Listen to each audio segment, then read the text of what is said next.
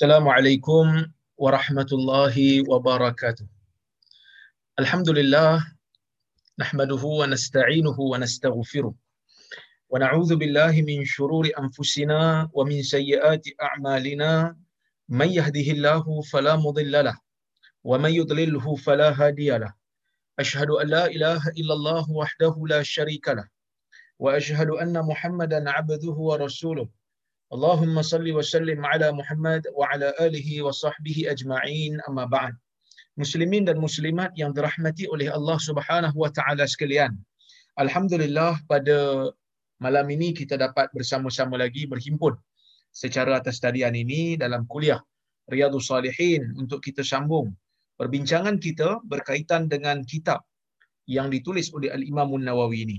Dan uh, kita pada kuliah yang lepas telah pun masuk kepada bab yang baru iaitulah bab yang ke-17 bab wujubil inqiyadi li hukmillah taala wa ma yaquluhu man du'iya ila dhalika wa umira bi ma'ruf aw nuhiya an munkar. Yang bermaksud bab pada membicarakan tentang kewajipan untuk kita tunduk kepada hukum Allah dan bab yang membicarakan apa yang perlu diucapkan oleh seseorang apabila dia diajak untuk taat kepada hukum Allah dan apabila dia diajak untuk melakukan perkara yang ma'ruf dan dihalang ataupun dicegah daripada melakukan perkara yang mungkar. Jadi saya telah pun membacakan dua ataupun apa ni dua ayat Quran daripada Allah Azza wa Jal yang mana ayat tersebut tersebut menunjukkan kepada kita kepentingan bagi seorang muslim, kepentingan bagi seorang mukmin untuk tunduk dan patuh kepada arahan Allah Azza wa Jal dan arahan Nabi Muhammad sallallahu alaihi wasallam. Maksudnya arahan Allah dengan arahan Nabi itu adalah sama, kedua-duanya adalah arahan di dalam agama. Kerana Nabi sallallahu alaihi wasallam apabila menyampaikan kepada kita wahyu, maka Nabi sallallahu alaihi wasallam pastinya membawakan ia daripada Allah. Bukan ia adalah rekaan sendiri. Bukan min tilqa'i nafsihi. Bukan daripada diri Nabi semata-mata tetapi ia pastinya daripada pimpinan dan bimbingan wahyu. Ya yang mana kita orang beriman kena percaya benda ni. Ha wama yantiqu anil hawa. Nabi sallallahu alaihi wasallam apabila menyampaikan wahyu kepada kita apabila menyampaikan ajaran agama kepada kita Nabi sallallahu alaihi wasallam tidak sekali-kali bercakap berdasarkan kepada hawa nafsunya in huwa illa wahyu yuha yang mana ha, sebaliknya apa yang Nabi sampaikan kepada kita daripada ajaran agama itu merupakan ha, merupakan wahyu yang diwahyukan oleh Allah Subhanahu wa taala kepada dia. Baik, kita tengok kepada hadis Al-Imam Nawawi rahimahullah setelah dia membawakan dua ayat Quran yang menunjukkan kewajipan untuk taat kepada hukum Allah dan taat kepada hukum Rasul kata Imam Nawawi wa fihi min al ahadith. Hadis Abi Hurairah al mazkur fi awal al bab qablahu wa ghairuhu min al ahadith fi.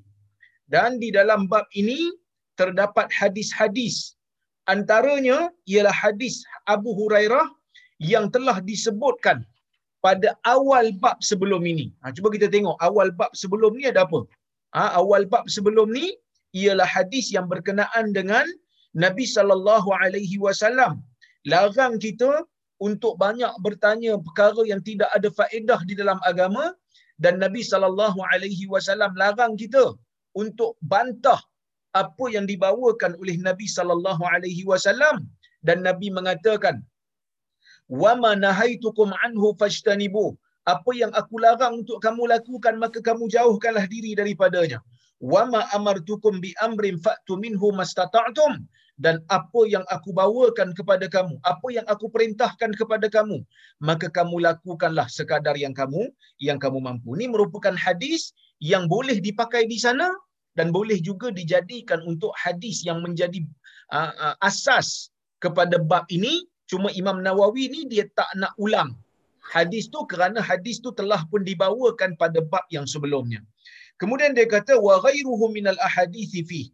Dan ada lagi hadis-hadis lain dalam bab-bab sebelum ni telah pun di, dinyatakan oleh Imam Nawawi dalam bab sebelum ini. Yang mana hadis-hadis yang lain juga boleh dijadikan sebagai panduan ha, kepada kita untuk taat kepada hukum yang Allah Taala telah berikan taat kepada hukum yang Nabi sallallahu alaihi wasallam telah berikan. Jadi tanggungjawab kita ni tuan-tuan dan puan-puan, selain daripada kita kena lakukan apa yang Allah dan Rasul perintahkan kepada kita, kita kena tinggalkan apa yang Allah dan Rasul larang kita untuk lakukan selain daripada kita kena buat benda yang disuruh dan tinggal benda yang dilarang, kita juga diperintahkan untuk tunduk kepada hukum tersebut. Maksudnya, bila Allah Azza wa Jal memerintahkan umat Islam dengan satu perintah, orang Islam selain daripada kena taat kepada perintah itu dengan melaksanakannya, dan juga dalam masa yang sama, orang Islam kena percaya yang tu adalah hukum Tuhan. Sama juga dalam masalah arahan Rasul. Apabila Rasul menunjukkan sesuatu arahan, sama ada arahan itu berbentuk arahan untuk kita mengamalkan ataupun arahan untuk kita meninggalkan, tak kira, tapi selagi mana ia ada arahan daripada Rasul, kita kena taat dengan melaksanakannya, sama ada laksanakan dengan buat benda yang Nabi suruh, ataupun tinggal benda yang Nabi larang, kita juga dalam masa yang sama, kena percaya bahawasanya ia adalah hukum Rasul, ia juga adalah hukum agama. Kalau sekadar kita buat apa yang Nabi sallallahu alaihi wasallam tunjuk, kita buat apa yang Nabi sallallahu alaihi wasallam suruh, tapi dalam masa yang sama kita tak percaya itu hukum Nabi, maka kita tak jadi uh, tak jadi orang beriman. Kalau hanya sekadar melaksanakan apa yang Nabi suruh, tapi dalam masa yang tak yang dalam masa yang sama tak percaya itu hukum itu hukum agama, maka tak ada bezalah kita dengan orang munafik. Kerana orang munafik pun buat apa yang Nabi suruh. Bukan hanya orang munafik ni sekadar melaksanakan apa yang Nabi suruh. Tetapi orang munafik pergi lebih ekstrim daripada tu. Iaitu mereka solat berimamkan Nabi lagi. Kita ni tak sempat. Ha, kita ni tak ada kesempatan untuk solat berimamkan Nabi Muhammad sallallahu alaihi wasallam. Walaupun kita duk baca hadis setiap minggu ni, tapi kita belum ada kesempatan tuan-tuan dan puan untuk solat di belakang Nabi orang munafik solat di belakang Nabi. Mereka laksanakan tuntutan yang Nabi suruh. Tapi dalam masa yang sama mereka kufur dengan hukum yang diturunkan oleh Allah kepada Nabi-Nya. Maka tak jadi beriman. Sebab itu Allah Ta'ala bagi tahu siap-siap dalam ayat Quran yang kita bacakan pada minggu lepas. Kita kena terima. Sami'na wa ata'na. Kami dengar dan kami taat. Apa maksud taat? Taat dengan laksanakan dan taat dengan terima. Kerana ada manusia taat dengan melaksanakan. Tetapi jiwanya ingkar. Dia tak percaya tentang hukum ni. Dia kata aku buat ni pun ah, aku buat ni sengaja je. Nak supaya orang tak bunuh aku supaya orang tak perangi aku. Kalau ikut aku tak percaya pun dengan hukum ni maka dia tidak menjadi orang yang beriman. So ada dua tuntutan yang Allah Taala bagi kat kita. Yang pertama kena buat dan dalam masa yang sama kena percaya itu adalah hukum Allah maka al-Imam Nawawi membawakan hadis yang pertama dalam bab ni, ha, kalau kita tengok sebenarnya ha, dalam bab ni Imam Nawawi bawa satu hadis. Walaupun dia ada mengisyaratkan hadis-hadis sebelum ni, tapi dia tak mengulang sebab hadis tu dah, dah disebutkan. Dia bawa satu hadis je. Ha? Kata Imam Nawawi rahimahullah, hadis nombor satu dalam bab ni, inilah satu-satunya hadis yang ada Imam Nawawi bawa. Hadis nombor 169 ha, di dalam keseluruhan kitab Kata Al-Imam Nawawi rahimahullah, وعن أبي هريرة رضي الله عنه قال لما نزلت على رسول الله صلى الله عليه وسلم لله ما في السماوات وما في الأرض وإن تبدوا ما في أنفسكم أو تخفوه يحاسبكم به الله الآية اشتد ذلك على أصحاب رسول الله صلى الله عليه وسلم. فأتوا رسول الله صلى الله عليه وسلم ثم بركوا على ركب. فقالوا أي رسول الله كلفنا من الأعمال ما نطيق الصلاة والجهاد والصيام والصدقة وقد أنزلت عليك هذه الآية. وما نطيقها. قال رسول الله صلى الله عليه وسلم أتريد أن تقولوا كما قال الأهل كما قال أهل الكتابين من قبلكم؟ سمعنا وعصينا بل قولوا سمعنا وأطعنا. غفرانك ربنا وإليك المصير. فلما اقترأها القوم وذلت بها ألسنتهم أنزل الله تعالى في إثرها. آمن الرسول بما أنزل إليه من ربه والمؤمنون. كل آم كل آمن بالله وملائكته وكتبه ورسله. لا نفرق بين أحد من رسله. وقالوا سمعنا وأطعنا. غفرانك ربنا وإليك المصير. فلما فعلوا ذلك نسخها الله تعالى فأنزل الله عز وجل لا يكلف الله نفسا إلا وسعها لها ما كسبت وعليها ما اكتسبت. ربنا لا تؤاخذنا إن نسينا أو أخطأنا. قال نعم. ربنا ولا تحمل علينا إصرا كما حملته على الذين من قبلنا. قال نعم. ربنا ولا تحملنا ما لا طاقة لنا به قال نعم واعف عنا واغفر لنا وارحمنا أنت مولانا فانصرنا على القوم الكافرين قال نعم رواه مسلم نلا حديث yang الإمام النووي رحمه الله bawakan di dalam di dalam uh, uh, sahih uh, sorry di dalam riyadhus salihin dan hadis ni merupakan hadis yang diriwayatkan oleh Imam Muslim uh, di dalam sahih dia. Ya, baik. Tuan-tuan dan puan-puan yang dirahmati Allah Subhanahu wa taala sekalian. Kalau kita tengok dalam dalam hadis ni, kalau kita tengok dalam hadis ni dia agak panjang sikit kerana hadis ni bercerita kepada kita bahawasanya kisah bagaimana ayat ni diturunkan. Nak tengok yang kalau kita tengok dalam ilmu ulum Quran, dia ada ilmu ni, dia ada pelbagai ya. Yang ni kita bincang dari sudut ilmu ulumul Quran. Ulumul Quran ni maksudnya ilmu sains sains apa sains of Quran. Ilmu yang membicarakan tentang disiplin Al-Quran. Jadi kalau kita tengok dari sudut ulumul Quran, hadis ni bolehlah kita katakan sebagai sebab nuzulul ayah. Sebab ataupun peristiwa yang menjadi punca kepada Allah Subhanahu wa taala turunkan ayat ni. Jadi kalau dalam hadis peristiwa yang menyebabkan Nabi sallallahu alaihi wasallam menyebutkan sesebuah hadis kita panggil dia sebab urut.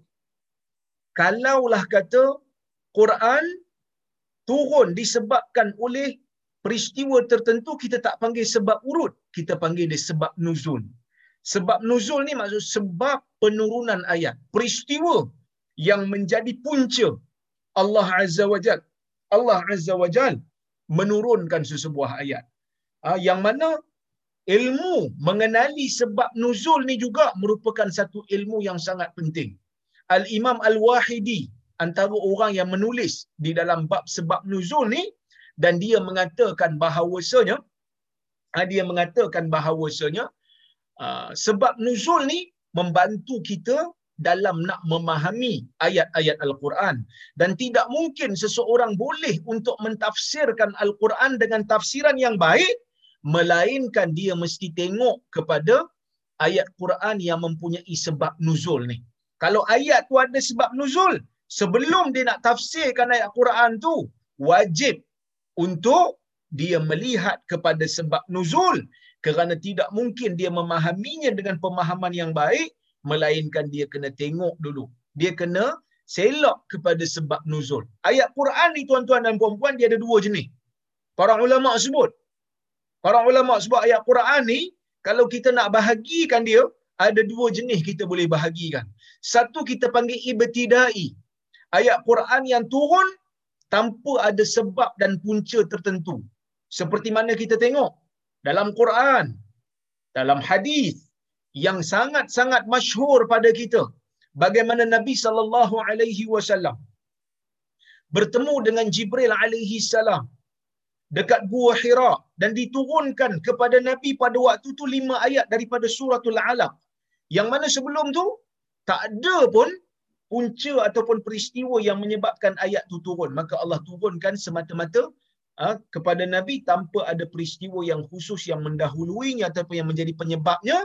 Maka dalam keadaan tu kita panggil ayat tu ibtidai. Turun semata-mata kerana memang Allah Ta'ala nak turunkan. Itu pertama. Tidak ada sebab yang tertentu yang menjadi punca kepada ayat itu diturunkan. Yang kedua, ayat Quran yang mempunyai sebab, ayat Quran yang mempunyai sebab nuzul dan ayat-ayat yang seumpama ini, kita panggil dia sababi. Ha, ayat yang mempunyai sebab. Sababi. Ya? Baik. Macam mana nak tahu Ustaz? Ayat ni ada sebab nuzul ataupun tidak? Kita kena tengok kitab tafsir lah. Tafsir bil ma'thur. Ha, kitab-kitab tafsir seperti tafsir At-Tabari, tafsir Ibni Kathir yang mana mereka ini apabila mentafsirkan ayat-ayat Al-Quran, apabila ayat-ayat yang tertentu mempunyai sebab nuzul, maka mereka akan bagi tahu kepada kita, ah yang ni ada sebab nuzul. Kenapa penting nak tahu sebab nuzul? Seperti mana yang saya kata tadi, dia membantu kita untuk faham. Eh ustaz, takkan tak faham kalau tengok ayat kalau tengok terjemahan. Kadang-kadang tengok terjemahan semata-mata tidak memberi faham. Saya bagi tuan-tuan dan puan contoh. Eh, saya bagi tuan-tuan dan puan contoh ah, bagi mereka-mereka yang biasa membaca Al-Quran. Ya, kalau kita tengok, biasa baca Quran ni kita akan dapat.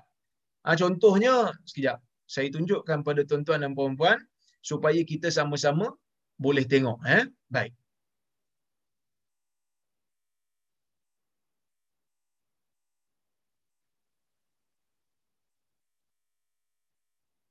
Okay.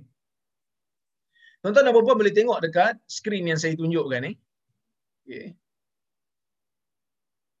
Ha, ni ayat Quran eh. Sekejap. Sangkut kat dia. Okay. Ni ayat Quran. Okey. Allah Subhanahu wa taala berfirman dalam surah Al-Baqarah ayat 158.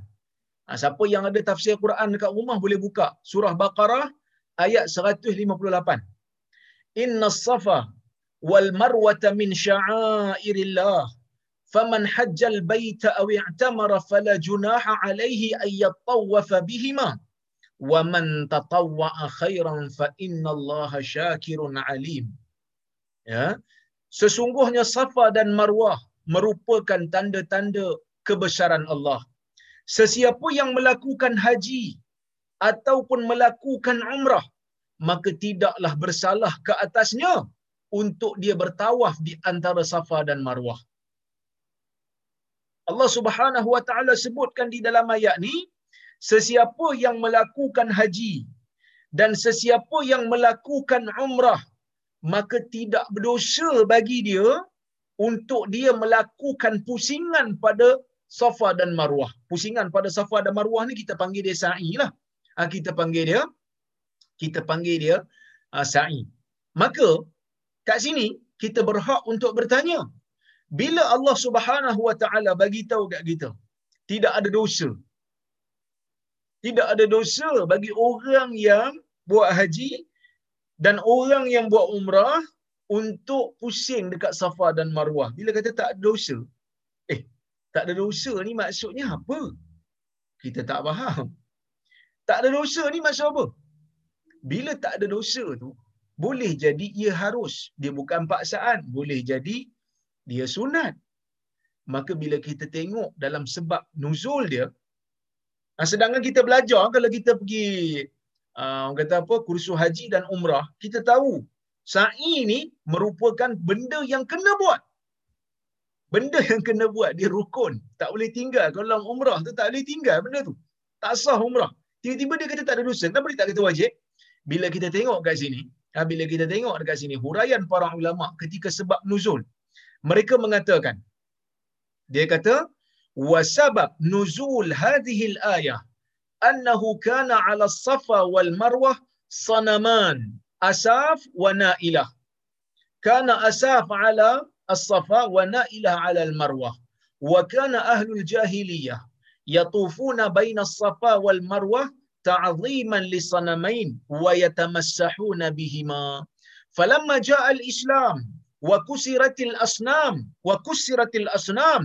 kan al muslimun yataharrajun an as-sa'i bain as-safa wal marwata li ajli sanamain fa adzina Allah fihi wa akhbara annahu min sya'airillah sebab nuzul ayat ni sebab ayat ni diturunkan ialah sebelum daripada kedatangan Islam.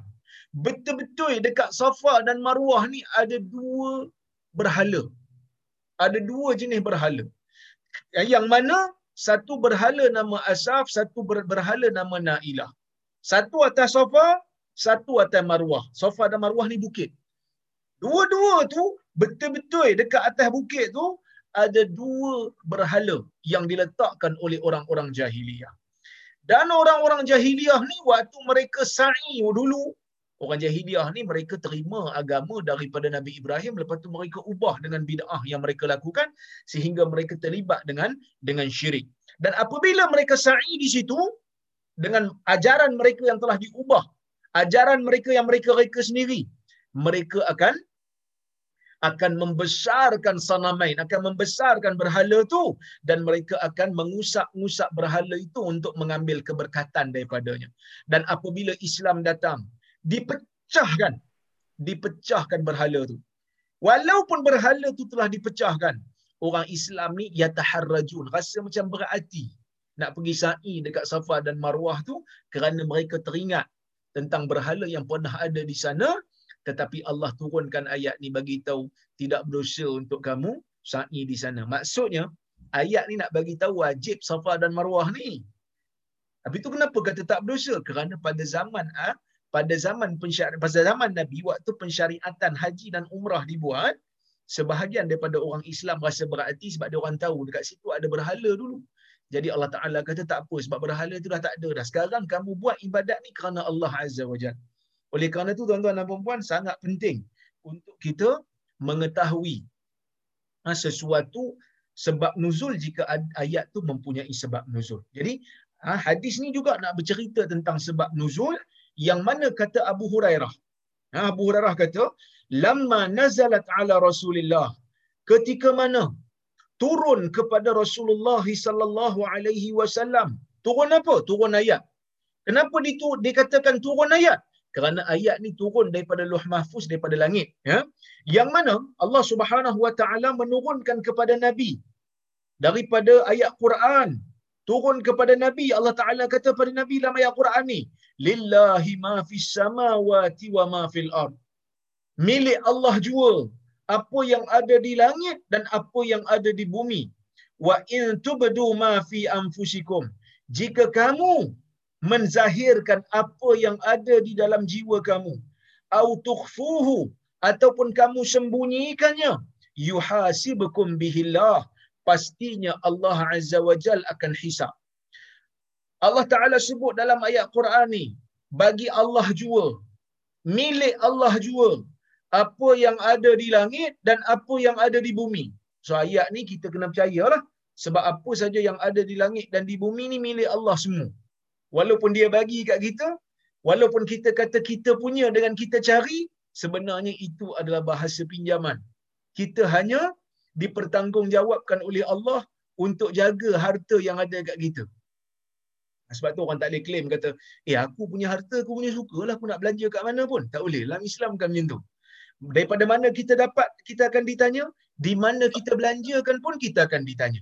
Kedua-duanya akan ditanya kita tak berhak untuk kata eh suka hati saya lah saya cari dengan titik peluh saya tiba-tiba bila nak belanja ada orang apa ni agama nak nak apa nak buat restriction pula yang ni boleh yang ni tak boleh kita memang kena restriction sebab Allah hanya bagi pinjam kat kita kalau kita gunakan harta kita dengan cara yang baik maka Allah Azza wa Jalla akan memberikan balasan yang baik kalau tidak Allah Taala akan memberikan memberikan uh, balasan yang setimpal dengan apa yang kita buat. Okey, itu kita kena tahu. Baik.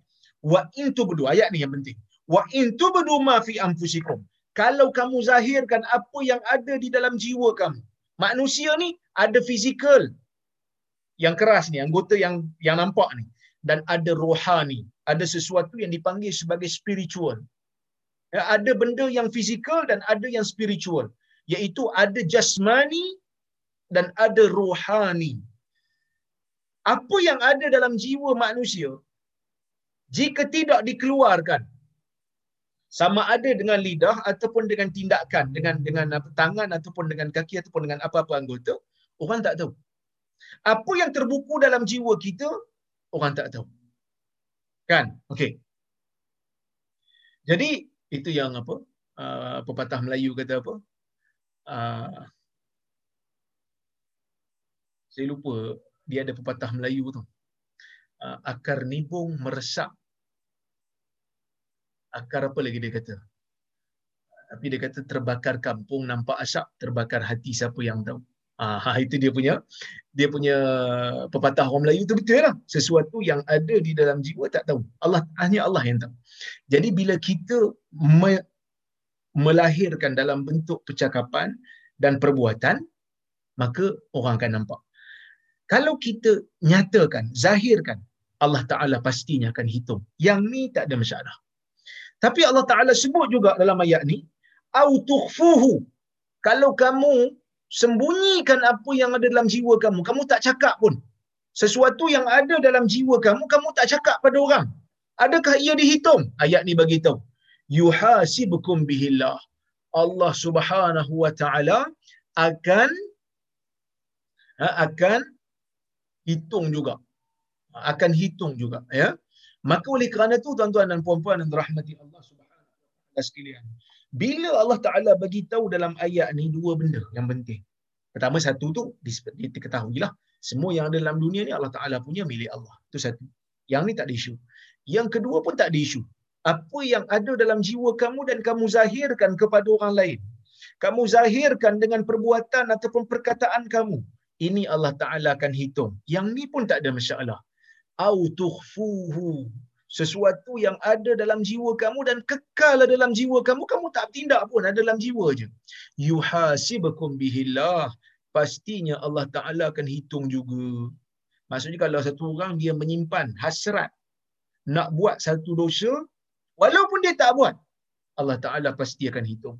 Maka ayat yang seperti ini bila turun kepada Nabi Muhammad sallallahu alaihi wasallam para sahabat rasa sukar. Para sahabat rasa berat. Sebab apa? Benda yang kita buat pun kita tak mampu lagi, rasa macam tak mampu nak tanggung. Dosa yang kita memang buat, kita pun takut dah. Apatah lagi benda yang kita belum buat, baru rancang nak buat. Tiba-tiba Allah Ta'ala kata tetap Allah Ta'ala akan hitung. Eh, sahabat rasa berat ni. Maka sahabat pun kata, ya, ishtadda zalika ala ashabi Rasulillah SAW. Abu Hurairah kata, bila ayat ni turun saja, para sahabat Nabi rasa berat. Para sahabat Nabi rasa beban. Kenapa? Kerana mereka tidak mampu untuk mengawal diri ah, jiwa mereka setiap masa. Mungkin ada waktu-waktu mereka ah, terancang nak buat satu benda yang mereka tak buat pun. Tapi Allah Ta'ala tetap hitung. Mereka jadi takut, jadi berat maka fa'atau Rasulullah sallallahu alaihi wasallam. Hadis ni bagi tahu bila sahabat rasa berat maka sahabat pun datang jumpa Nabi sallallahu alaihi wasallam. Bila mereka jumpa Nabi summa baraku ala rukab. Abu Hurairah kata mereka bila datang jumpa Nabi sampai je depan Nabi mereka pun duduk melutut. Ha, mereka baraku ala rukab mereka betul-betul duduk di atas lutut mereka sendiri. Maksud duduk melutut lah. Ha, duduk melutut sebagai orang yang tawaduk, sebagai orang yang merendah diri kepada Rasulullah sallallahu alaihi wasallam. Sebab apa mereka rendah diri? Kerana mereka rasa mereka lemah daripada nak melaksanakan ayat ni. Tuan-tuan, para sahabat ni sifat mereka dalam berlumba melakukan kebaikan ni ajaib. Ajaib para sahabat ni dalam nak mengamalkan benda baik. Selagi mana benda tu berada dalam kemampuan mereka, mereka akan buat. Kalau mereka boleh buat, mereka akan buat. Sukar buat, mereka akan buat. Try buat. Cuba buat. Tiba-tiba turun ayat ni, mereka rasa mereka tak mampu. Sebab apa yang ada dalam jiwa mereka tu kadang-kadang sukar untuk dikawal. Ya, sukar untuk dikawal, maka mereka datang kepada Nabi sallallahu alaihi wasallam. Mereka melutut kepada Nabi. Datang tu melutut sebab apa? Sebab mereka nak bagi tahu apa yang mereka akan ucap ni bukan suatu perkara yang akan menyebabkan mereka jadi kufur tetapi, tetapi semata-mata ingin supaya mereka ini diberikan keringanan oleh Allah dalam ayat ni sebab zahir ayat ni rasa macam eh aku tak mampu buat lah. betul-betul tak mampu benda yang terbuku dalam jiwa pun Allah Ta'ala kira sebagai dosa macam mana sedangkan kita belum bertindak lagi. Mereka belum bertindak pun lagi dah dikira dah. Maka mereka datang duduk melutut. Nah, sambil melutut mereka kata, Faqalu, Ya ay Rasulullah. Ay ni sama macam ya lah. Ha, dia huruf munada dia panggil. Ha, harfun nida dia panggil. Ha, huruf untuk kita seru.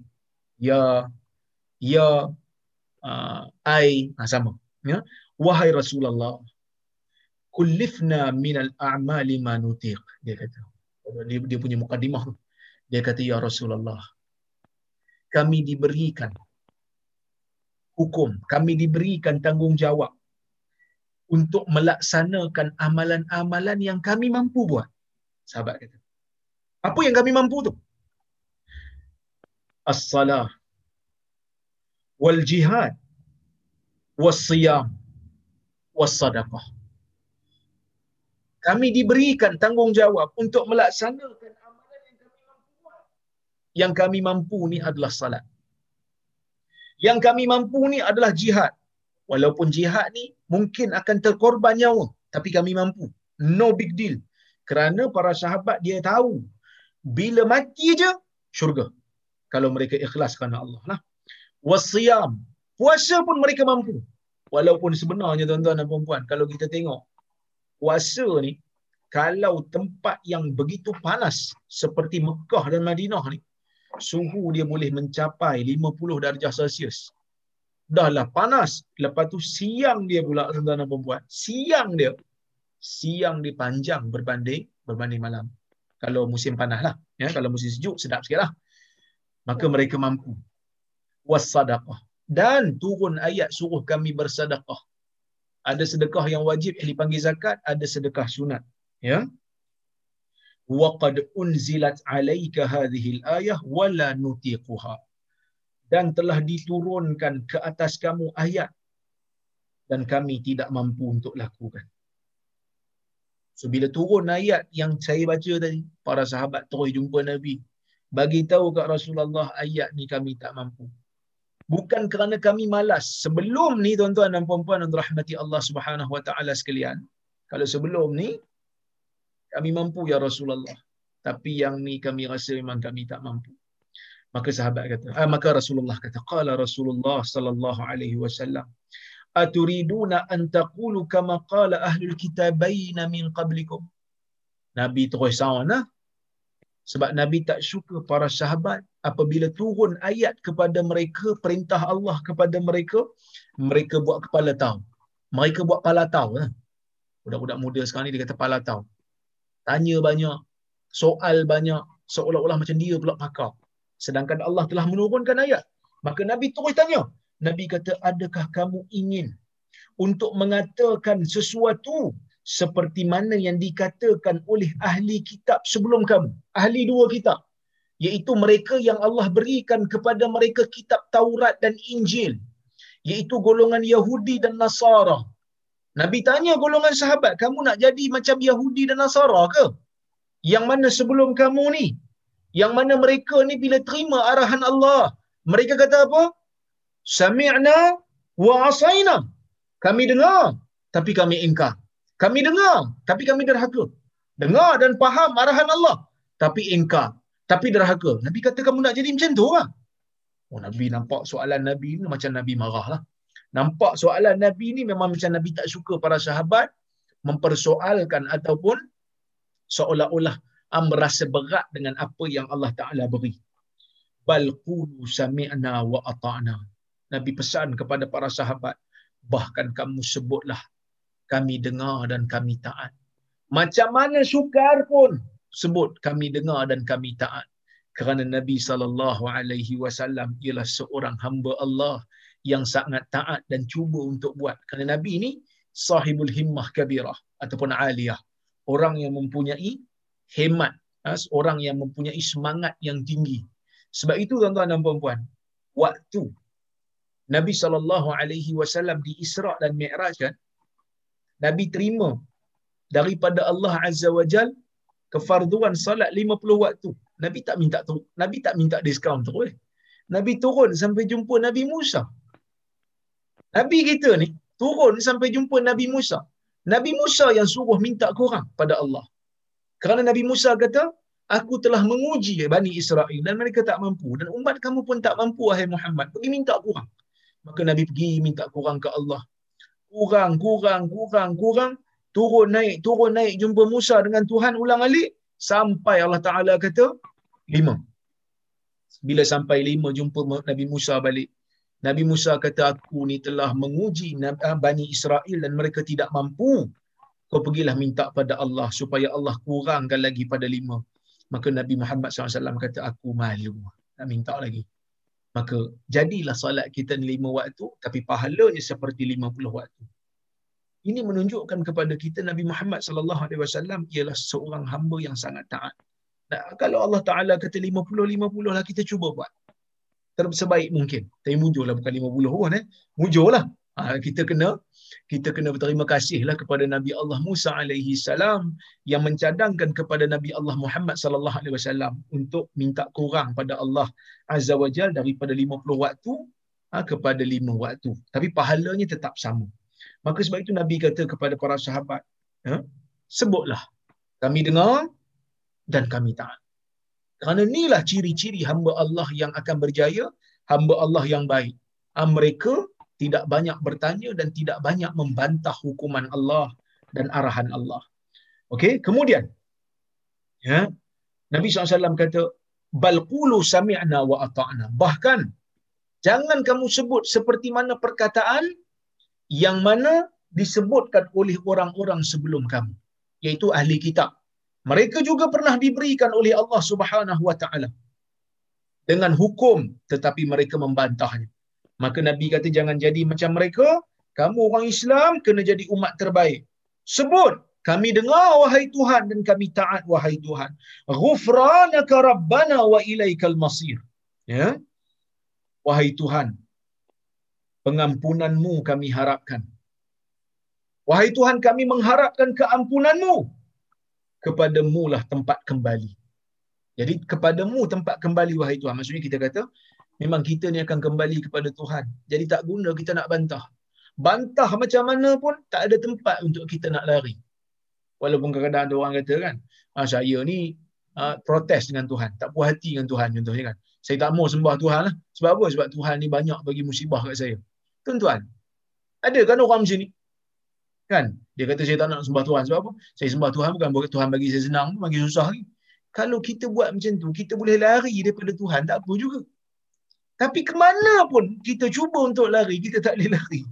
Sebab Tuhan kata, wa ilaikal masir, kepada mu, wahai Tuhan, tempat segala kembali. Semua benda akan kembali kepada Tuhan. Kita tak boleh lari. Sama ada kita sembah Tuhan ataupun kita tak sembah Tuhan, kita akan kembali kepada Tuhan dan akan dipertanggungjawabkan di depan Tuhan. Jadi bila Nabi sebut dia macam ni, bila Nabi bagi je nasihat macam ni pada para sahabat.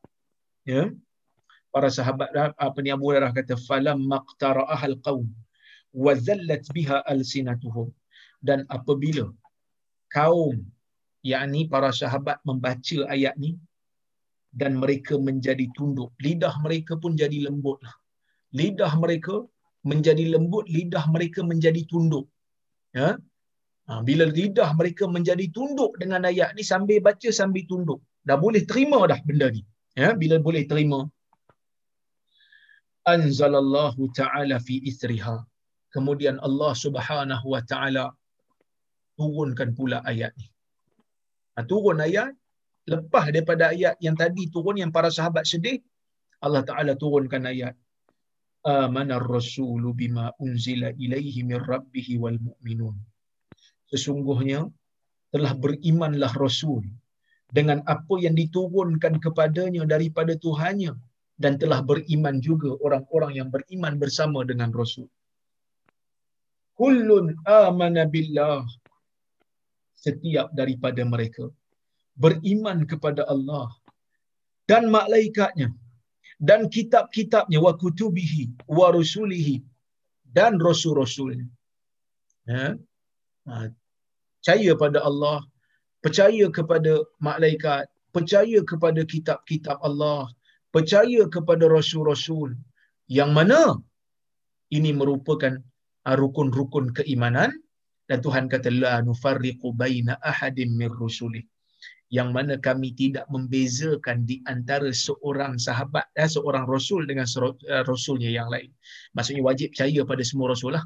Ha, kita ni wajib percaya pada semua rasul. Ni iaitu 25 rasul tu.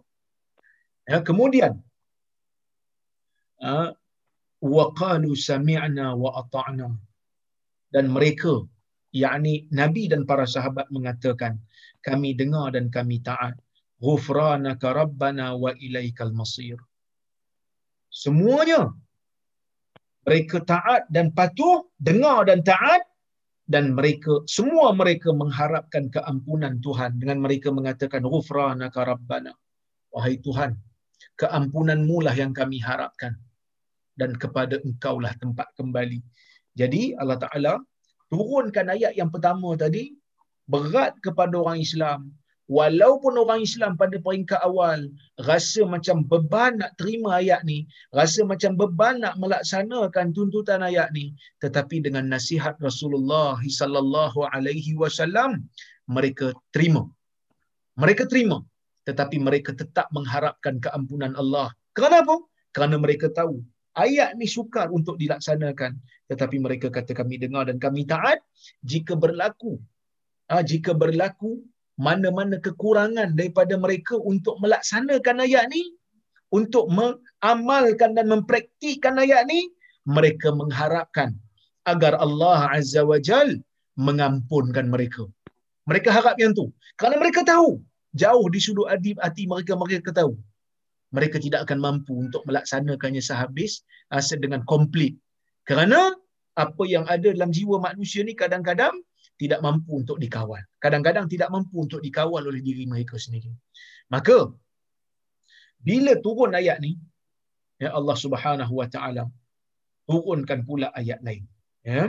Falamma fa'alu dzalik dan apabila mereka telah melaksanakan apabila mereka telah mengamalkan isi kandungan ayat ni Allah Azza wa Jal memansuhkannya Allah Ta'ala mansuhkan ayat ni.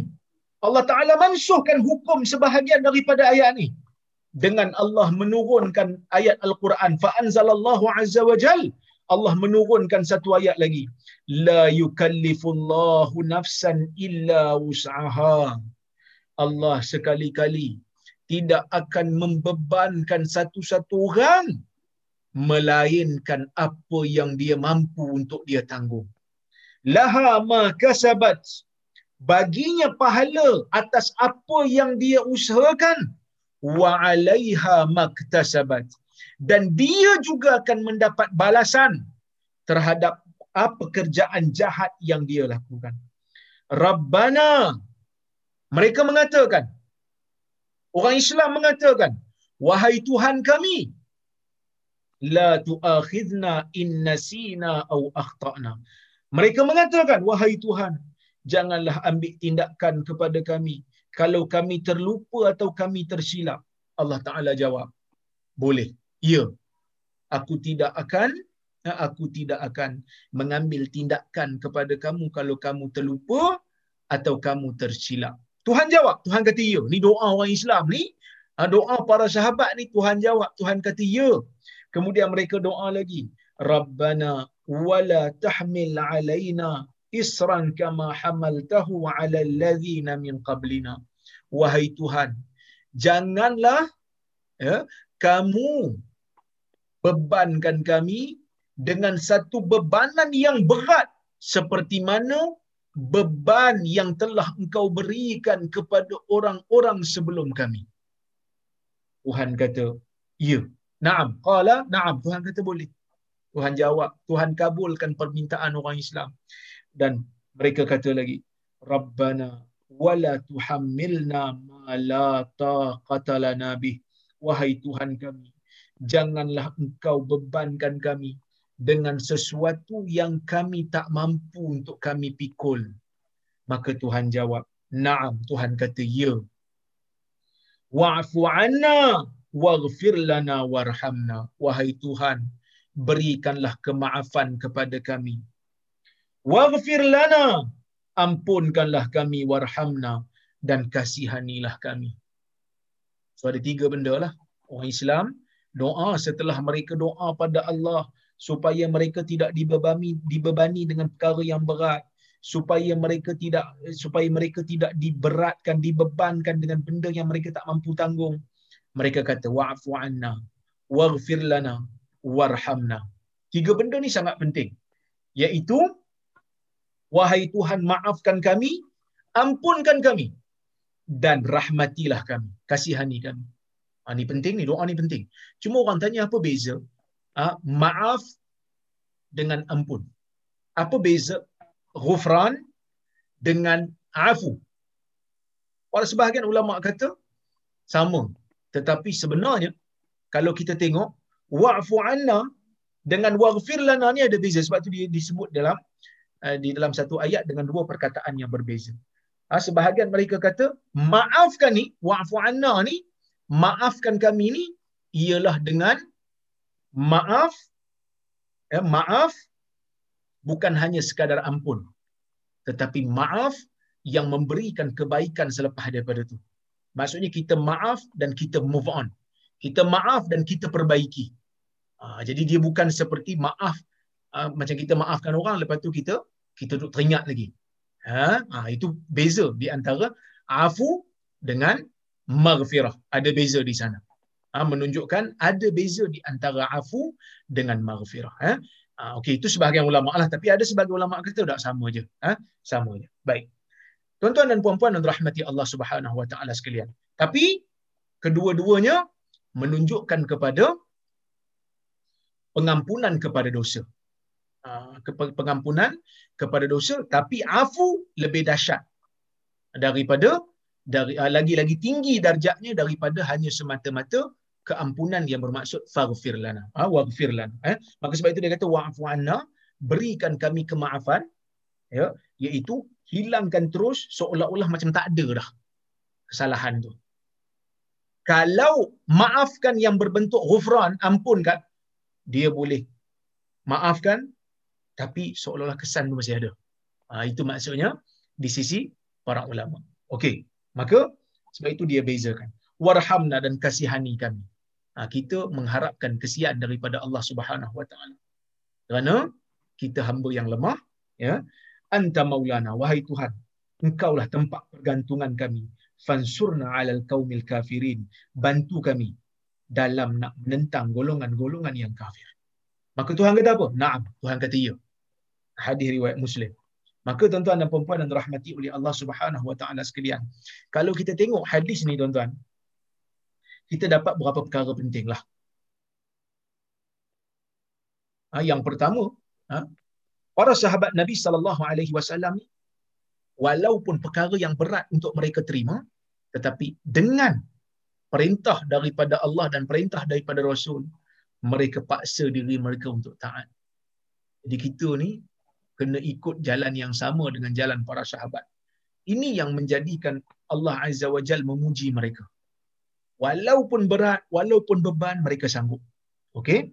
Kemudian tuan-tuan dan puan-puan, tawaduknya para sahabat apabila mereka datang kepada Rasulullah sallallahu alaihi wasallam mereka datang dan mereka melutut di hadapan Nabi sallallahu alaihi wasallam mengharapkan agar diberikan keringanan dan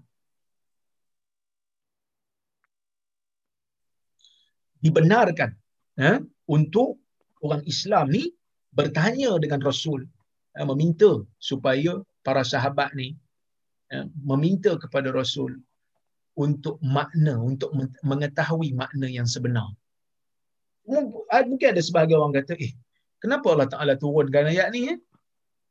Sedangkan Allah Ta'ala tahu dah sejak azali memang ayat ni akan dimansuhkan. Apa faedah pemansuhan hukum? Ha, di antara faedah pemansuhan hukum ialah supaya kita ni setelah hukum tu dibatalkan, kita rasa bersyukur dengan nikmat Allah yang mana Allah telah meringankan ke atas kita. Hukum yang asalnya berat. Kalaulah kata ayat ni tak dicerita, terus tiba-tiba Allah Ta'ala bagi tahu je yang ni hukum kamu dan kita rasa ringan, mungkin kita kurang rasa syukur. Tetapi bila bagi tahu mula-mula tu rasa berat, lepas tu Allah Ta'ala turunkan ayat meringankan, maka kita akan rasa syukur lebih. Sama seperti mana kisah Isra' dan Mi'raj yang saya ceritakan tadi. Yang mana Isra' dan Mi'raj memang Allah Ta'ala nak bagi lima pun. Sejak azali Allah Ta'ala tahu Allah Ta'ala memang nak bagi kat kita lima. Lima waktu sehari semalam. Tapi kenapa Allah Ta'ala mula-mula bagi lima puluh? Pertama sebab Allah Ta'ala nak bagi kita rasa syukur. Kenapa syukur? Walaupun kita buat lima, tapi kita dapat pahala lima puluh. Syukur.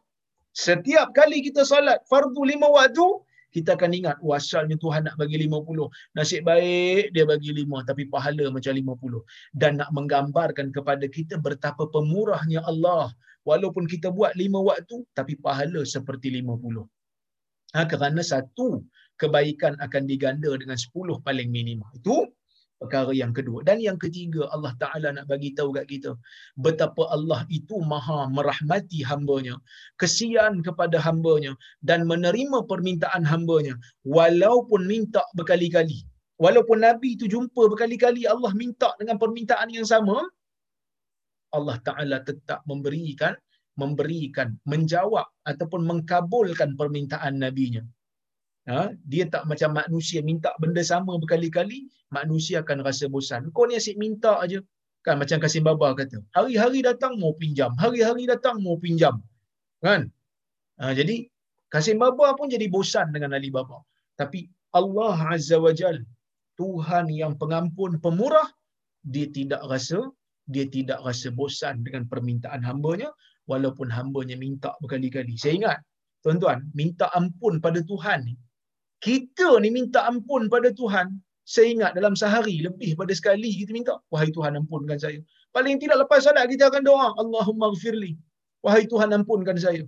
Wahai Tuhan ampunkan. Dalam apa ni duduk antara dua sujud apa ni duduk antara dua sujud kita sebut rabbi gfirli warhamni wahai Tuhan ampunkan saya wahai Tuhan rahmati saya maka doa-doa yang seperti ini Tuhan tidak pernah bosan untuk mendengarnya daripada kita Maka tuan-tuan dan puan-puan yang rahmati Allah sekalian, di antara faedahnya juga tidak ada faedah untuk kita mengingkari arahan-arahan Tuhan kerana kita memang memerlukan Tuhan, Tuhan tak perlukan kita walaupun sikit. Tuhan tak perlu ibadat kita. Kita tak ibadat Tuhan macam tu juga. Sebaliknya kita mengamalkan ajaran-ajaran ini, mengamalkan perintah-perintah Tuhan kerana kita yang memerlukan kepada kepada rahmat Tuhan. Maka sebab itu kata Syekh Mustafa Bura, dia menyebutkan di sini, dia kata, Afad al-hadis. Apa yang hadis ni bagi tahu? Dia kata, Jawazun nasri fil ahkami taklifiyah.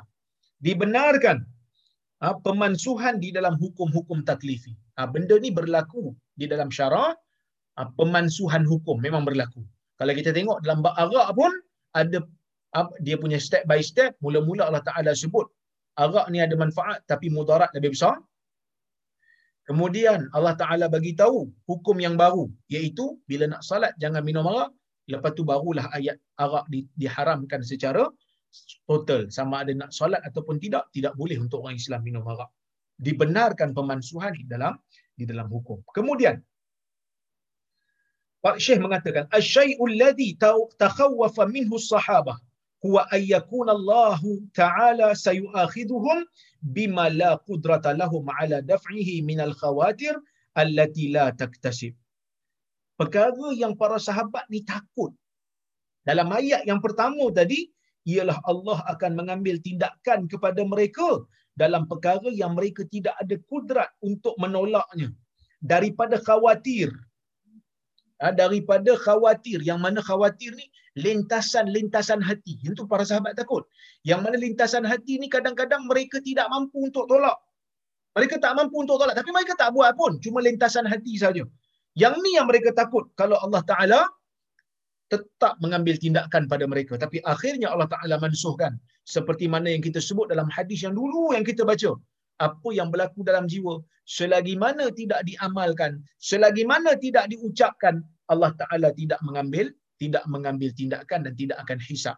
Berdasarkan kepada hadis Nabi sallallahu alaihi wasallam yang mana Nabi kata, "Inna Allah tajawaza an ummati ma haddathat bihi anfusuhum ma lam tatakallam au uh, ma lam taf'al au tatakallam au tatahaddath atau kama qala." Allah Azza wa Jal mengampunkan umat aku. Aku Allah Taala tidak mengambil tindakan kepada umat aku. Apa yang jiwa dia bercakap, selagi mana dia tak buat ataupun tak cakap. Malam taf'al au tatahaddath. Selagi mana au tatakallam. Selagi mana dia tak cakap, selagi mana dia tak ambil tindakan dan tidak menjadi tidak menjadi dosa pada dia selagi mana dia hanya merancang saja. Bahkan kalau dia membatalkan rancangan dosa yang dia nak buat tu semata-mata kerana dia takut pada Allah, dia juga akan mendapat pahala seperti mana yang saya dah huraikan dalam kuliah awal-awal kita dulu. Walidzalika ra'awhu min qabili ma la yutaq. Oleh kerana tu para sahabat dia rasa macam ayat awal-awal tu sebelum Allah Taala batalkan dia seolah, mereka seolah rasa mereka tak mampu untuk buat. Benda ni Allah Taala suruh tapi kami tak mampu untuk buat. Falamma qara'ul ayah. Tetapi apabila mereka membaca ayat tu mereka tetap mengatakan sami'na wa ata'na li rabbina min min ghairi i'tiradin alaih. Kami dengar dan kami taat tanpa ada bantahan daripada mereka. Bila mereka baca tu dan menyebut perkataan kami tak bantah, maka Allah Ta'ala turunkan ayat bagi tahu sebenarnya aku telah mengangkat kepada kamu benda yang kamu rasa kamu tak mampu untuk menunjukkan bahawasanya Allah Azza wa Jal bersifat rahmat kepada hambanya. Akhbarahum ta'ala annahu rafa'a anhum masyaqqah. Maka Allah Ta'ala turunkan ayat bagi tahu kepada mereka ah, Allah Ta'ala telah mengangkat kesusahan mereka. Wa dhalika bi'adami mu'akhadatihim 'ala al-khawatir. Dan bagi tahu Allah Ta'ala tidak akan menghitung setiap lintasan hati dan apa yang disebut di dalam jiwa selagi mana tidak tidak diucapkan oleh mereka. Kemudian, ya, para sahabat mengatakan, mauqiful muslim min awamirillahi ta'ala al-istijabah wa ta'ah. Dan sepatutnya orang Islam ni pendirian dia dalam bab arahan Allah, kita kita cuba untuk buat dan kita taat. Ilman anna Allah la yukallifu nafsan illa wus'aha kerana Allah Taala sekali-kali tidak akan bebankan kita dengan perkara yang kita tak mampu untuk buat. Wallahu alam. Jadi saya rasa ini di antara hadis yang bagi saya lah sangat memberikan kesan bagaimana golongan sahabat? Walaupun pada awalnya rasa sukar mereka mengadu dan Nabi suruh mereka taat. Mereka tetap taat. Mereka mengharapkan keampunan Allah. Mereka sanggup untuk buat walaupun mereka jauh di sudut hati mereka rasa susah. Tapi akhirnya Allah memberikan memberikan mereka kemudahan. Memberikan mereka rahmat dan akhirnya Allah Taala memberikan keringanan kepada mereka. Wallahu alam. Mudah-mudahan tuan-tuan dan puan ah, dengan hadis yang kita bacakan ini memberikan kita sedikit ah, semangat untuk menjadi muslim, ah, mengamalkan perkara yang mungkin kita rasa susah tetapi para sahabat telah melalui satu zaman ataupun satu proses yang lebih sukar daripada kita dan mereka mampu untuk melaksanakannya. Jadi zaman ni tidak ada yang sukar untuk kita melainkan hanyalah taat kepada Allah dan itu pun masih lagi di dalam kemampuan kita. Ah, jadi saya rasa cukuplah uh, sekadar tu untuk malam ini. Um, saya tengok kalau kalau ada soalan ataupun komentar, saya cuba untuk jawab ya. Baik.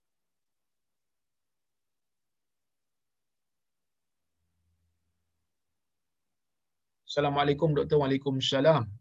Dalam kuliah yang lepas, Doktor ada cakap, ulama semasa berbeza pendapat tentang lestik burung. Doktor mengatakan sebahagian mereka berpendapat kalau lestik itu untuk memburu maka ia dibenarkan.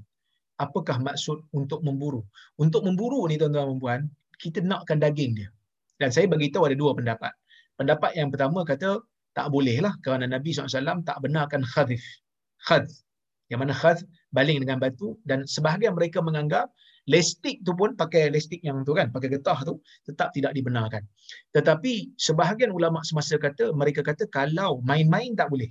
Lestik burung ni main-main tak boleh Tapi kalau lestik untuk makan daging, maka dibenarkan. Cuma kalau lestik tu, burung tu jatuh, uh, siap mati dah burung tu, kena batu yang kita yang yang lestik tu, tak bolehlah makan bangkai lah. Dia mesti jatuh dalam keadaan hidup dan kita sembelih. Ha, kerana uh, lestik ni dia bukan tajam, maka tidak boleh untuk uh, apa ni apa yang mati kerana uh, batu tu kena kat dia, dianggap sebagai bangkai. Mesti dia jatuh dalam keadaan hidup dan kita sembelih. Ha, baru dia boleh dimakan daging. Wallahu a'lam. Baik. Assalamualaikum warahmatullahi wabarakatuh. Doktor, dia kata, ada resam orang kita. Kalau tahlil, buat and hadiahkan buku Yasin dan zikir-zikir lain. So what if misalnya kita ada buku yang satu ada surah Al-Baqarah saja, yang satu surah Imran sahaja, yang satu surah Yasin sahaja tanpa ada zikir-zikir oh bacaan ritual. Boleh ke? Apa benda saya saya tak faham soalan ni. Saya baca balik.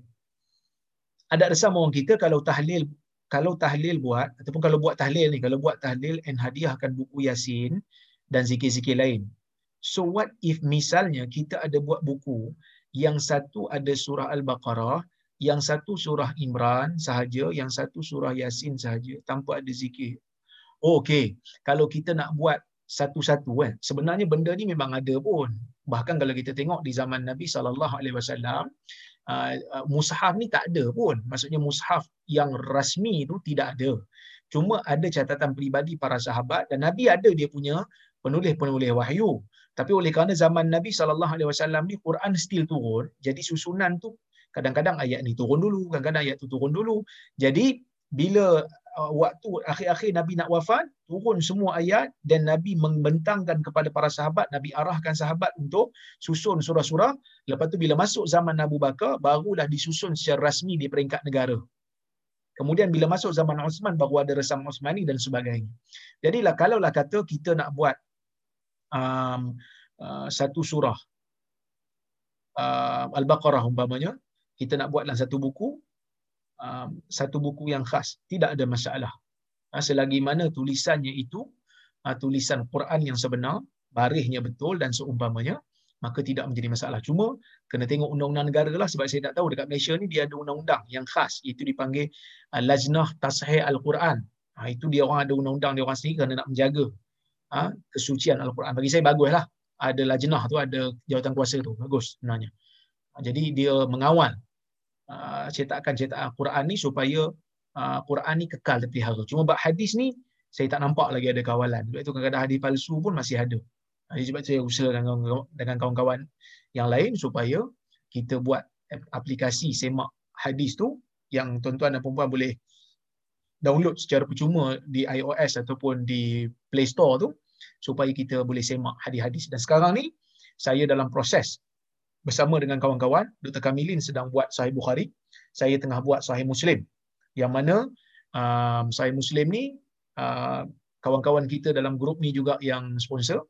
Jadi insyaAllah kita akan masukkan juga dalam apps tu supaya apps tu bukan hanya menghimpunkan hadis do'if dan palsu, tetapi juga menghimpunkan hadis-hadis yang sahih. Dan insya-Allah apps ni dia akan berterusan berterusan. insya-Allah habis Sahih Muslim dengan Sahih Bukhari ni kita akan cari kitab lain untuk kita terjemahkan lagi dan kita masukkan supaya database tu ah, jadi banyaklah insya-Allah. Jadi tuan-tuan doakanlah supaya usaha saya dengan kawan-kawan ni ah, menjadi kenyataan aa, dan aa, ramai untuk orang membantu insya-Allah benda ni. Aa, kerana ia untuk umat. Saya ingat dalam region ni dalam apa kata apa rantau ni tak ada lagi apps menghimpunkan hadis palsu dan hadis dhaif beserta hadis sahih dan uh, dalam bahasa Melayu. Jadi kita buat insya-Allah. Ha? Saya buat dengan kawan-kawan. Dr. Kamilin pun ada bersama-sama dengan saya. Dr. Fatubari pun bersama dengan saya dalam tim insya-Allah. Baik. Assalamualaikum warahmatullahi wabarakatuh. Waalaikumsalam warahmatullahi wabarakatuh adakah fatwa untuk melakukan solat jemaah bersama keluarga di rumah masa PKP ni? Adakah dibolehkan? Ulama berbeza pendapat dalam isu ni. Sebahagian ulama mengatakan dibenarkan untuk buat bersama-sama keluarga, tetapi pendapat majoriti ulama tidak dibenarkan. Ha, jadi kalau kita duduk di Malaysia ni kita ikut fatwa setempat lah. Oleh kerana solat Jumaat ni dia merupakan hak pemerintah. Jadi kita kalau tak dibenarkan untuk solat Jumaat dan kita solat zuhur di rumah sahaja. Wallahu a'lam. Baik. Dr. Ruzaimi, Assalamualaikum warahmatullahi wabarakatuh. Waalaikumsalam warahmatullahi wabarakatuh. Apa apa difference between istighfar dan taubat? Ha, apa beza istighfar dengan taubat? Kerana dua-dua ni minta ampun daripada Tuhan, kan? Tetapi dari sudut literal, bila kita kata istighfar, kita minta ampun kepada Allah tentang apa yang telah lalu. Dosa yang lepas. Kita minta ampun. Astaghfirullah. Astaghfirullah. Ataupun Allahumma gfirli. Wahai Tuhan ampunkan saya. Astaghfirullah. Ya Allah ampunkan saya. Contohnya kan. Saya minta ampun. Benda yang lepas. Tetapi taubat, taubat ni dia luas sikit daripada istighfar. Dia luas sikit daripada minta ampun. Dia merangkumi benda akan datang juga. Maksud dia merangkumi benda yang lepas, minta ampun pada dosa yang lepas, tinggalkan perbuatan yang lepas, then ada satu lagi benda yang tak ada pada istighfar tapi ada pada taubat. Azam tak mau buat lagi di masa akan datang. Kita azam tak mau buatlah lagi dosa tu pada masa akan datang. Tapi kebiasaannya bila sebut istighfar, dia akan datang sekali dengan taubat. Tapi ada beza tak? Ada. Istighfar, minta ampun yang lepas. Taubat, merangkumi istighfar dan azam pada masa akan datang. Wallahu a'lam.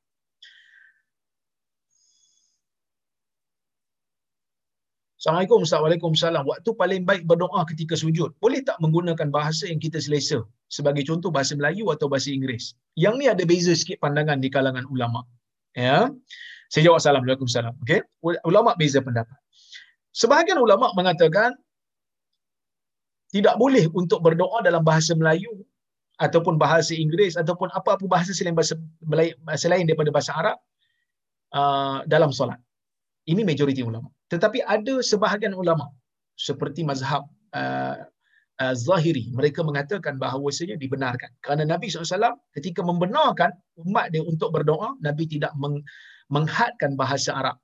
Saya cenderung pada pendapat ni, cuma kalau tuan-tuan dan perempuan rasa macam tak apa nak yakin, takut batal solat kerana berdoa selain pada bahasa Arab, boleh berdoa dalam hati saja. Tetapi kalau ikut dalil, clear. Kerana kita bukan bercakap, kita berdoa. Doa dengan cakap lain. Doa dengan cakap lain ya. Wallahu yang tak boleh cakap dalam solat ni. Tapi kita berdoa kita bukan bercakap ya. Baik.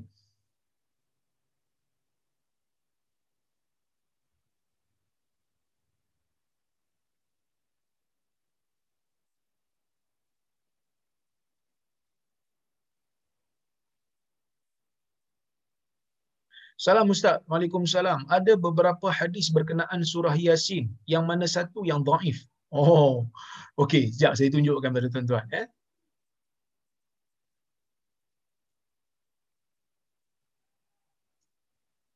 Sekejap eh. Okay, ni ada. Saya baru. Saya baru aja baca. Okey, ni. Tuan tengok kat sini. Saya baru je baca ni. Minggu lepas saya baca.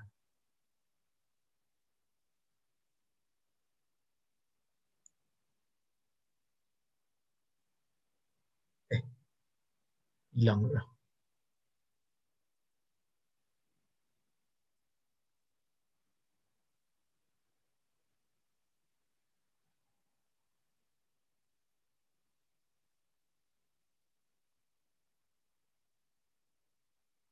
Okey, kejap. Mana yang saya baca itu?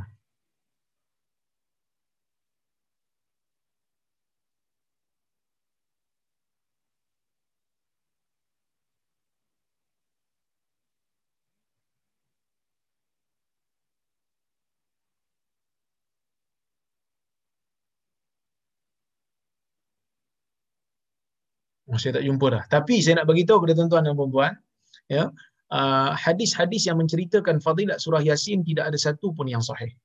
Uh, tidak ada satu pun yang sahih. Dia adalah ayat Quran uh, yang ada fadilat yang apa yang umum tetapi fadilat-fadilat khusus tidak ada. Saya ingat saya, saya lupa saya baca kat mana tapi kalau tak silap saya dalam Manarul Munif tapi saya tak jumpa pula kat sini saya nak tunjukkan. Saya baru je baca minggu lepas tetapi saya tak jumpa nak tunjukkan kepada tuan-tuan dan puan. Yalah kita pun masa baca tu kita baca sekali lalu je kan tiba-tiba ada orang tanya pula maka saya tak dapat apa ni cari untuk sekarang ni ya. Eh. Baik. Eh. Okay.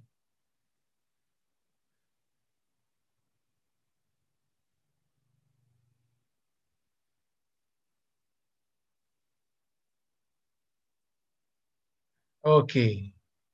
Kemudian um, Assalamualaikum warahmatullahi wabarakatuh. Adakah hadis yang mengatakan sesiapa yang membaca dua ter, uh, dua ayat terakhir surah Baqarah di satu malam maka kedua ayat ni dapat menjaga orang yang membacanya daripada perkara yang tak diingini itu. Adakah sahih? Ha, hadisnya adalah ha ni hadisnya. Jap saya tunjuk.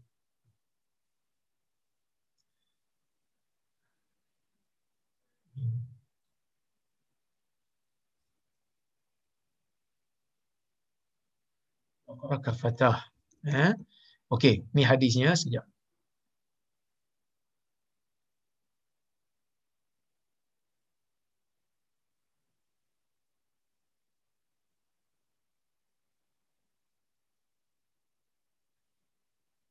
Man qara'a bil ayataini min akhir surah al-Baqarah fi lailatin kafata. Hadis Bukhari dan Muslim, hadis sahih.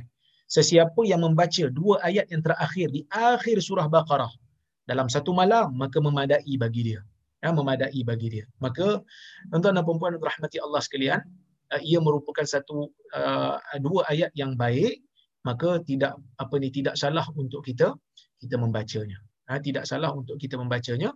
Cuma uh, ulama berbeza pendapatlah apa maksud uh, memadai baginya tu. Ada yang kata memadai itu adalah uh, dia dibebaskan daripada gangguan-gangguan syaitan ada juga yang mengatakan dia uh, akan dilepaskan daripada uh, kesusahan. Ya ada yang kata dia akan dilepaskan daripada penyakit. Ada yang kata memadai bagi dia. Kalau dia tak buat qiyamul pada malam tu pun tidak menjadi tidak menjadi masalah. Tetapi selagi mana nabi kata sudah memadai baginya maka kita buatlah. Memadai apa? Nabi umumkan memadai untuk apa. Tapi ia menunjukkan satu kebaikan. Ya satu kebaikan Salam Ustaz. Waalaikumsalam. Apa nama apps yang Ustaz sebutkan dalam kuliah sebentar tadi? Appsnya adalah Semak Hadis. Ha, saya tunjukkan dulu. Sebenarnya dulu saya dah tunjukkan. Tapi mungkin apa ni ada yang baru masuk kuliah ni jadi dia tak tak pasan ataupun tak ada maklumat. Saya tunjukkan semula. Eh. Ha, ini dia punya uh, apps. Alhamdulillah sekarang ni agak laju. Eh. Agak laju untuk masukkan data. Ha ni. Semak hadis dengan mudah. Ha semak. So kita type je dekat sini perkataan yang kita nak cari. Contohnya orang selalu kata hadis tentang al-qamah yang apa ni menderhaka kepada ibunya jadi dia meninggal tak boleh mengucap. Kita tekan al-qamah dan dia akan keluar. Dia akan keluar keputusan dan kita klik klik saja. Ya, kita klik dia akan keluar. Dia akan keluar keputusan apa ni teks bahasa Melayu dia apa dia? Kalau ada teks bahasa Arab, bahasa Arab lah. Eh? Ha, jawapannya, status dia tidak sahih. Ha, status dia tidak sahih. Okey, kemudian ada lagi disebut kisah ni siapa yang riwayatkan dan seumpamanya. Siapa yang kata hadis ini tidak sahih? Ha, ada macam-macam. Oleh kerana tu, ini di, ini kalau dekat laman web lah. Dia ada version laman web, dia ada version apps. So kalau kat iOS boleh cari dekat uh, Apple Store kalau apa ni Android boleh cari dekat uh, Play Store ya. Okey ustaz. Ada satu hamba Allah nak hadiah wireless headphone kat ustaz dari boleh tak? Tolong reply. Oh okey. Um, saya kira tak perlulah kot. Saya pun boleh beli sendiri insyaallah. Uh, no problem. Jadi saya kira um, tak ada masalah. Saya boleh beli sendiri no problem eh bukan saya tak sudi tapi jauh sangat tu. Sebab dia kata duduk kat Spain. Duduk kat Spain jadi uh, jauh sangat. Insyaallah jika ada kesempatan yang lain kita bertemu lagi. Insyaallah saya minta maaf kalau terkasar bahasa tersilap kata aku lu qauli hadza wa astaghfirullahal azim li wa lakum. Wassalamu alaikum warahmatullahi wabarakatuh. Terima kasih pada Haji Shah dan Haji Amir yang menganjurkan majlis pada malam ini. Waalaikumsalam warahmatullahi wabarakatuh. Jazakallah khair. Jazakallah khair. Terima kasih. Sama. Waalaikumsalam Ustaz. Terima kasih Ustaz. Waalaikumsalam Jazakumullah Ustaz. Assalamualaikum. Terima kasih Ustaz. Assalamualaikum. Terima kasih Ustaz. Assalamualaikum. Terima kasih Ustaz. Assalamualaikum Ustaz. Assalamualaikum. Waalaikumsalam. Terima kasih Prof. Thank you. Okey, sama. Terima kasih Ustaz. Assalamualaikum. Waalaikumsalam. Jazakallah Ustaz. Assalamualaikum. Waalaikumsalam. Ustaz tak main PS5 Ustaz. Nampak status tu. Ah, kita zaman-zaman muda lah. Itulah. Uh, okay Ustaz.